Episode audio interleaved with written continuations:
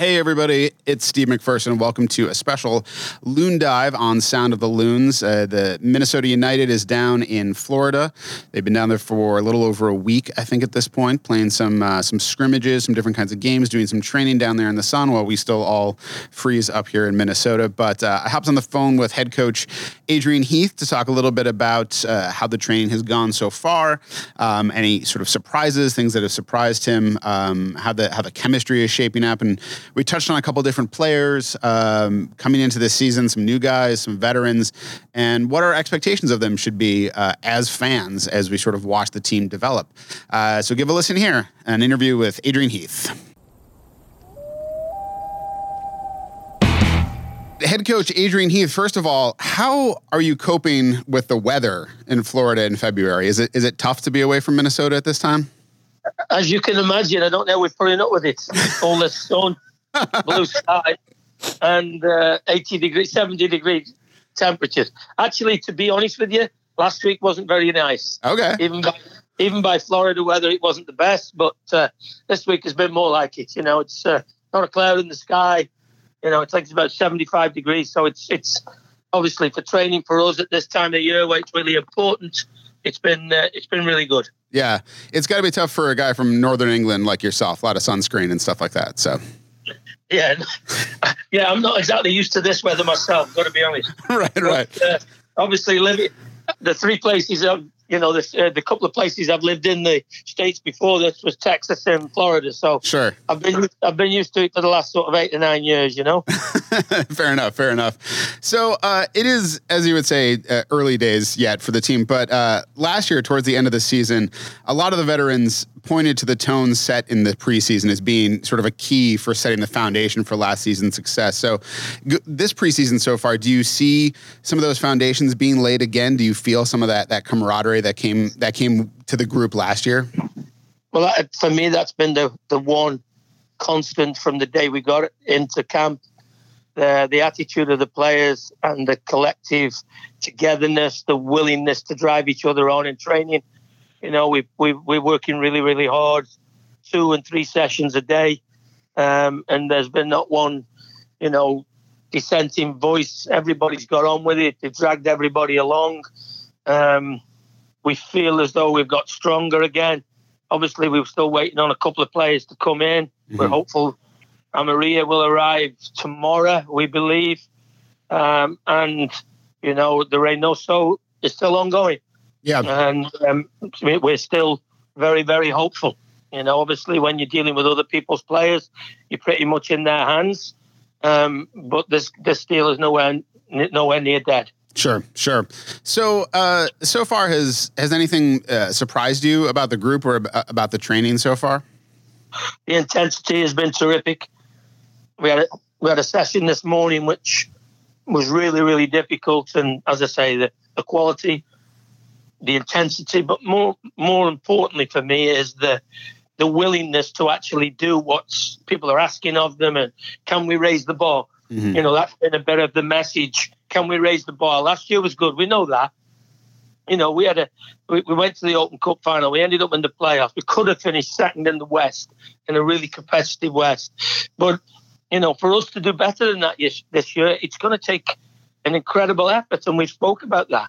And that's been the, the sort of mantra of the group. If we're going to get better, we're going to hold each other accountable every single day, every single training session. And that's what they've done. You know, the the, the veteran people like Ozzy and Jan Gregus, people who've been in it a long time, have been incredibly not only um, encouraging to the younger guys, but putting them under a little bit of pressure to go. If you want to be here, you've got to you've got to bring it every single day, and uh, they have done. So I'm, I've been delighted so far. Excellent. Yeah, I, I, wanted to touch on Jan Gregus. Um, you know, last season led the team with 12 assists. He had four game-winning assists, and uh, a lot of those assists came sort of late in the season in September as you were fighting for that that that those that playoff position. Yeah. Do you feel do you feel a little bit like maybe his addition to the team last year flew under the radar? You know, because I think Ike Opara came in and Ozzy Alonso came in, and those are those are MLS vets, and people recognize those names. And you know, Jan, any player coming from a different league takes some time to get adjusted, but it seems like he got better as the season went on. Are you are you expecting a big step from him this season? Yeah, I am, and more of a leadership role as well. He's You know, he's, he's popular with the guys. He's a fantastic trainer and, and won't accept anybody who doesn't put 100% into training. And um, no, we expect big things of Jan. I know from listening and talking to people around the league what the other people's opinion of Jan is. And I think if you asked our players what their opinion of Jan is, it would be a glowing recommendation. You know, Rem- Romain Métanire come back, absolutely in incredible physical condition. Mm-hmm. Thomas Chacon's come back. We're expecting a lot more from him. Kevin Molino, Robin Lod. So, you know, we've got players coming back who we feel are going to be a lot better than they were last year just because of the situation and the time. Yeah, absolutely. I, I, wanted to touch on on Robin Lod in particular. I know it's something you've you've brought up before that his introduction to the, to MLS came straight on the heels of sort of finishing his his last team season. He had a couple of weeks off. He he had his first child was born, I believe, just weeks after he got into the team, and. Uh, you know, so he had sort of a, a rough go starting in mid-season last year. I just wanted to touch on what you feel like your expectations are for him, particularly this season. Well, I, I think you'd only have to ask any of the players here about Robin's quality. You know, you, and he's going he's going to go to the Euros. Mm-hmm. He's, you know, he's one of the best players in Finland's history. Who've had some really good players, by the way. First name on the Finland team sheet. So we know about his quality.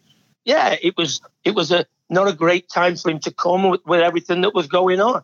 You know, it's not nice, you know, being in Minnesota when your wife with your first child is back in Finland. Sure. All them little things and the fact that he was in the middle of a holiday when he joined us, and he had to sort of go from zero to 100 mile an hour in, in a, a space of a week or so. But I expect big things from him. Quality player, as I say, great in the locker room, great teammate. Um, so no, I expect big things from him. Expect big things from Molino. Mm-hmm. He's been he's been fantastic in preseason. So there's a lot of pluses for us moving forward. One uh, one new addition, uh, obviously you mentioned Luis Amarilla, who hasn't joined the team yet, but hopefully will in, in, in the coming days. Um, uh, what do you see from him in terms of what he brings on the field? Like looking at some of his his highlights, I talked to Cal a little bit about this, but it seems like he might bring in a sort of dimension or element to that forward position that that Minnesota United hasn't really hasn't really had there before yet. Well, I think he's he's a, he's a strange kid because he, he does a bit of everything really really well. Mm-hmm. You know, he's he's really really good linking up with players. He's really good at running away from the ball. He's really good at being a continuity player. He's got great movement in the box. And the other thing is about Luis, if you have a look at his goals, he scores all types of goals. Mm-hmm. Overhead kicks, dribbling past two or three, you know, tap ins from three yards, great headers, always on the move, always in between, always off the back shoulder. So he's you know, when you when you're a, you know, I used to be a striker, so there's a lot of stuff that you look at, a lot of characteristics you, you're looking for in a player, and he's got all these, and I'm I'm I'm convinced that he will come in and score goals for this team. Yeah, uh, very exciting to see him, young guy, which is which is also, I think, as you've mentioned before, coming in at a, at a really great age for for for a player. Well, that's something that we spoke about was getting younger, getting a bit more athletic, and you know we've done that really. You know, Luis is 24.